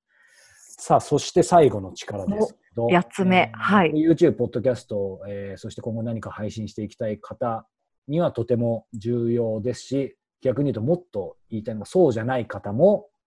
重要。で、これ8つ目っていうのは最後なので本当に、えー、その最後に持ってきた意味があるんですけど、このメディア力、えー、別名場の力というふうに僕呼んでるんですけど、この力を使うことで、えー、人生で会うことのできる質量、えー、は飛躍的に増してですね、同時にここまでお伝えしてきた、さっきまでお伝えしてきた7つの力を磨く最高のトレーニングに、えー、なります。レバレッジの効き方がまるで変わってくる。これまさに、えー、どういうことかっていうと、僕自体がこの十数年、えー、形は変えてきてますけど、自分のインタビュー番組ずっと続けてますよね。はい。これが場の力なんですね。これをずっと持ってるからこれだけの人に会い続けて、そしてこういうね、発信する機会を得てもらって、そしてまあ会社も経営してるっていう、まあ、いわばですね、ビジネスと人生を加速させるための、えー、まあ最終ツール。それがこのメディア力、場の力。で、今までやっぱりこれ話しててもなかなかピンとこない、実際やる人少なかったんですけど、ね、やっぱり、もうこのコロナの前からですけど、いよいよ、まあ、ヒロさん自身もそうだし、YouTube とかポッドキャスト自分でどんどんできるようになってきたので、発信してる人どんどん増えてきました。ただ、えっ、ー、と、この8つの力の中の最後のこういう位置づけで、こう使っていくっていうことをやっぱりやっていくことで、まあそのなんだろうな、うん、効果って全く変わってくる。つまり YouTube やってなんか始めたけど疲れちゃってやめちゃったとか、なんか、なんかビジネスにうまく結びつかないなっていう人やっぱいっぱいいると思うんですけど、はい、なぜこういうメディアを使う価値があるのかとか、どうすればうまく使っていけるのかとか、そもそも自分に合うメディアって何なんだろう ?YouTube なのか、ポッドキャストなのか、もっと言うと、えー、詳しくはメディア力の中でも話しますけど、メディア力っていうとちょっと遠い感じしますけど、僕はね、まあ今このご時世のちょっとそれリアルには難しいと思いますけど、別に公民館で何かイベントをやることもメディアなんですよ。あそこに自分と相手と社会があって三方よしの関係が成り立つ場であれば、えー、メディアの種類も問わないし、あと場と場所は違くてですね、えー、場を作れば、えー、このレバレッジの効き方がまるで変わってくるので、この最後の力をマスターすることで、えー、皆さん一生涯人生をさっきお話したアップデートする人と世界に出会い続けるためのエンジンを積んだことに、えー、なります。なので、会う力ってちょっと長くなっちゃいましたけど、この8つ。なるほど。会う力。へえ。ちょっとこの8つをあの聞いたことで、うん、よりこう会う力っていうものが具体的に感じられて、うんうん、ちょっとこれは学ばないとまずいんじゃないかっていう気になってきました。ちょっと。いや、全然。伝わりました。いや、すごく伝わりました。多分見てる皆さんも、会う力の重要性というか、うん、ね、あの、よりダイレクトに伝わったんじゃないかと思うんですけれども、うん、最後に早川さんの、はい、このプロジェクトを、はい、まあ、結構長年温めていらっしゃったと思うんですね。はい、で、これを会う力っていうものを通して、その、皆さんに伝えたいことっていうのは何なんでしょうか、はい、そうですね。まあ繰り返しになっちゃうんですけど、本当にこう、誰でもいつでもどこでも、まさに今でも、えー、時代や環境を超えて、えー、家から出られなくても、えー、自分らしく生きる力を、え身につけられる。いつでも自分の人生のイニシアチブを自分で取ることができる。え本当にそう思っています。そこが一番まずお伝えしたいこと。で、本当に21世紀に入ってですね、えー、多くの人が、えーまあ、インターネット、ソーシャルメディアを使って繋がれるようにはなりましたけど、まあ、確かにファーストコンタクトは容易になったと思うんですけど、本当にどれだけの人がですね、えー、会いたい人に実際にたどり着けているか。まあ、ヒロンさんがさっきおっしゃったようにね、うっすらと描いていても、この人に会うなんて夢のまた夢っていうふうに思ってると思うんですけど、えー、僕は本当こう思うんですね。時代がインターネット化すればするほど、えー、リアルで会うことの価値は増していきます。で、リアルっていうのは、えー、最初の話したように、もちろん直接本当の場がベストですけど、このオンラインでも会うことも僕はリアルというふうに今、えー、定義し直しています。これリアルで会うことの価値増していくと思います。で、えー、情報が溢れれば溢れるほど自分にとって本当に大切なことは、まあ、本当に信頼できる人に会って学んだり、確かめたりするに限ります。メディアに加工された二次情報よりも、その道の第一人者から直接聞いた一次情報、オーガニックな情報に勝るものはないと思います。これ前世紀、20世紀であれば、まあ、オーガニックな情報っていうのはごく一部の人たちのものだけでしたけど、今は本当に会う力身につければ彼らから直に学んで自身をアップデートできる時代です。まあ、これからですね、え、このオンライン講座、え、始めますけども、えー、一人でも多くの人がですね、えー、この会う力身につけて、えー、人生を更新するたくさんの人と世界に出会ってもらえたらというふうに思ってます。そして本当にこう、昨日実は決めたことなんですけど、会う力ね、今度始めるのこの2期ですけど、えー、どういう形式で、お伝えするかっていうのをちょっとずっと考えてました。この実はコロナのこの時期にこういう状況になる前はですね、えー、オンラインでこの講座をですね、えー、取ったもの、僕がこうやって10分ぐらいで細切れにしたものを、取ったものをお伝えする形にしようと思って、実はもう全部取ってたんですけど、100本以上。でもそれはですね、もう全部捨てます。捨ててですね、やっぱりこのリアルタイムで、会うって定義、リアルタイムも大事かもね。うん。まあまあ双方向だから結局そういうことになると思うけど、そこでやることに勝ることはやっぱりないと思ったので、今皆さんがどういうことにね、不安を感じ、そして会う力もやっぱ一方的に伝えるんじゃなくて、イロンさんが今日対話をしてくださったようにですね、その中でうまく伝えられることあると思うので、えー、その100個の動画はですね、いつかまたどっかで出すかもしれませんが、捨ててですね、えー、さっきお話した8つの力を、す、え、べ、て、えー、このズームかなだと思いますけど、オンラインでライブで、え、やることに決めましたので、